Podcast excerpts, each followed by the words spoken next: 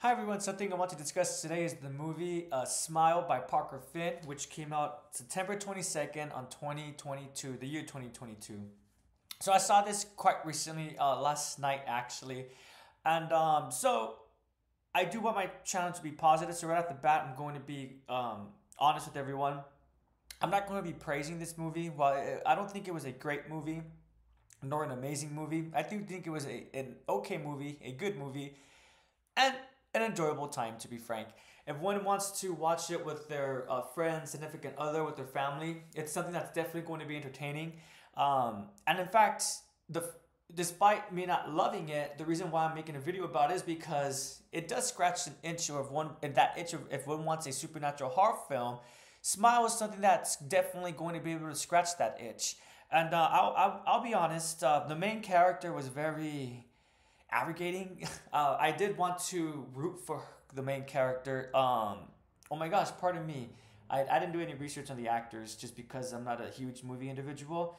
But now I'm forgetting the character's name, and I just saw the movie last night. So I guess that's a testament to what I mean by the movie wasn't amazing. It was just okay. Um, but again, it was entertaining because I did enjoy the ideas that was behind the movie. Essentially, so there will be minor spoilers if anyone hasn't seen it. Uh, I would click away. Uh, but essentially, the premise of this movie is that a psychiatrist uh, has a patient who passes on an entity that, that kills people through a like creepy uh, mannerism of smiling and appearing over and over uh, through apparitions where until eventually uh, it, it forces you to cure yourself in a certain way. I'm kind of not answering it concretely because the movie's not 100% clear on that aspect. Um, but essentially, it ends with death death from this smiling entity. Everyone enjoyed movies such as It, I guess the original 90s uh, television film series, and also the more modern uh, It Chapter 1 and It Chapter 2. They're probably going to enjoy Smile as well. The entity, it doesn't have a name, but I'm not going to lie. One of the There's a part where one of the characters, one of the victims has John, this entity, and there's a shadowy creature. It kind of reminded me of Gengar.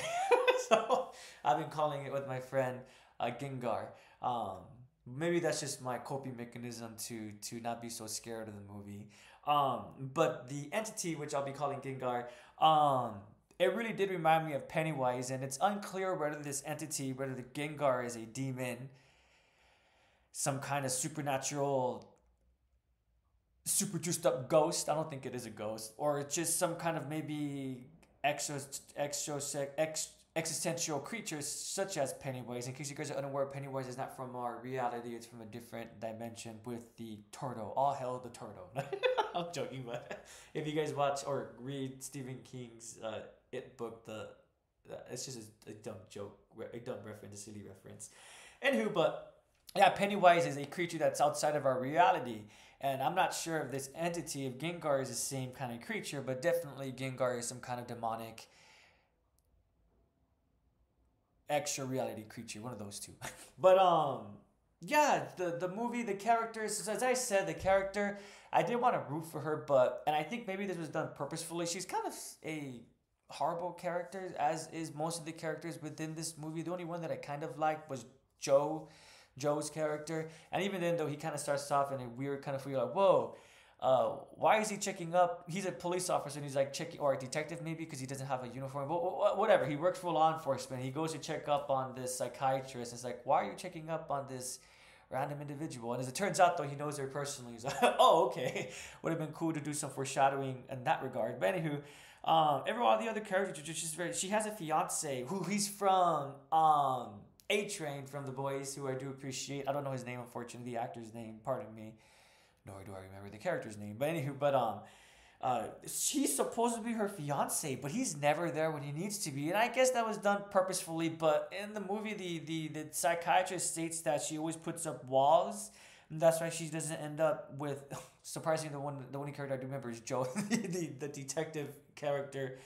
Um, but if that's true, she put up walls. Why did she get into an engagement then? Why does she have a fiance? She could just live happily alone. But I, I guess that's just an oversight. Maybe her sister, uh, the main character's sister, was just a uh, bad individual as well. So, uh, but again, I think this is all being done purposefully because our characters, I believe Parker Finn was trying to work with the idea of trauma and what trauma does to individuals, what it could uh, do to young people, and how when they grow up with that trauma, they don't have a healthy way of dealing with it, how it could affect them even when they're adults.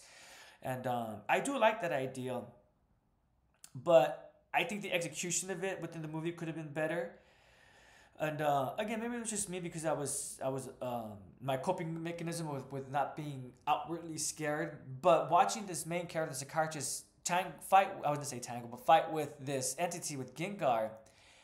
It gets stated that Gengar Gengar tells us the characters, "Your mind belongs to me," and then she says, "Well, your my mind is my mind." It looks like she has a second wind, and she starts fighting back. It was just a trick but what I don't understand, so again, if you haven't seen it, this is gonna be spoilers right here. What I don't understand, the entity Gengar, which at this point you're already used to the way it looks, and it's kind of not comical, maybe like dark comedy comical, but you're already used to it. That the surprise shock factor is no longer present. And Joe, I'm looking behind me because in the movie, she's the front door is behind her, and she's inside a decrypted house with the with Gengar coming at her in front of her, and Joe is behind the door and supposedly she loves Joe. She confesses that she has feelings for him and in that when she's tricked, when she believes she's won the first time against Gengar. But yet she's not able to draw any strength from the fact that he's right there. She knows that if he comes in, he's going to die because he's going to witness the act of her killing herself, which passes on the curse from Gengar, the curse of Gengar, into the next victim. Yet she allows herself to succumb to Gengar. And going back to an earlier point in the movie, she's it's established that she really loves her cat Mustache, and Gengar kills Mustache um, by possessing the psychiatrist. There's a it's a one doesn't pay attention, don't miss it. But when they interview the professor's wife, another victim of Gengar, the wife explains that the professor would um, do actions without without any recollection. So I believe that's what happened with Mustache. Uh, more than likely, the psychiatrist killed the cat and then gave the cat as a gift to her nephew without any recollection of doing it. But I do believe the actor did a great job of portraying that the, the character did love the cat. She held the cat's um, body so gingerly, the head. Uh, I, I lost my cat uh, a little bit over a year ago, so maybe I'm projecting a little bit. But I did appreciate that scene. But with that being said, you know, I don't mean to sound like I'm very cool. I'm, I'm very um, tough. I don't think I'm very tough. My, uh, I mean, I'm wearing a vital brace, if you're to say. if you guys don't know what that is, my previous video explains what that is, but it's Digimon related. Um, but I'm sorry, but if someone killed my cat Torito or killed my dog Midnight, and I knew it was this crazy entity that just preys on people who have who have so much trauma, I would like to think that I would try to fight back. Not once does this character ever try to fight back, and I it's just so uh, frustrating that she doesn't. And the one time that she does fight back, she doesn't stick to her guns and she ends up collapsing upon herself. But again, I think maybe that was done purposefully because it gets revealed that she allowed her suicidal mother to die. The mom unfortunately took pills and she regretted it, but she was too weak to get up from her bed to call the cops. And so she tells, she asks her daughter, oh, Rose! The, the main character's name is Rose. um, she tells Rose, um, to go call the cops and Rose doesn't. Instead, she shuts the door and she runs away. And I understand that's a huge burden to place upon a child.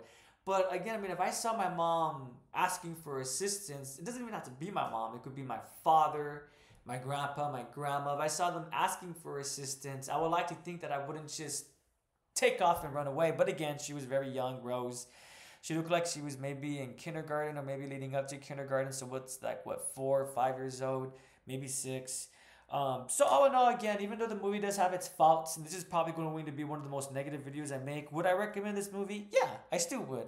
I would recommend it with some asterisks. It's not the best movie. It's not an amazing movie, but it is an entertaining movie. And I think at the end of the day, that's the whole purpose of why we watch and consume not just movies, but any form of media, be it a television show, movie, a game, a piece of literature, a book, a short story, a screenplay and so forth, right, is for, uh, if not entertainment, then something to help us grow as an individual for self reflection.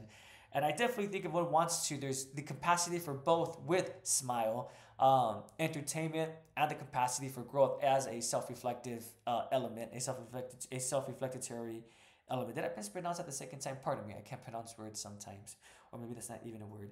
Anyways, but if you guys did enjoy this movie, if you did not enjoy this movie, I'd love to hear your thoughts. We'll have a discussion about it. Please feel free, please feel free to either shoot me a personal message or do so in the comments below. Have a great day, everyone. And if a demonic entity or a uh, extra reality, something not from our world, uh, ever tries to attack you, remember it gets strength from your trauma, usually from something negative emotions, fear, anger. So fight against it, right? Especially if it attacks you personally, if it attacks people and, and things that you love, right? Demonic entity talks smack about Digimon, I'll show you. No, I'm just joking. Have a great day, everyone, and take care.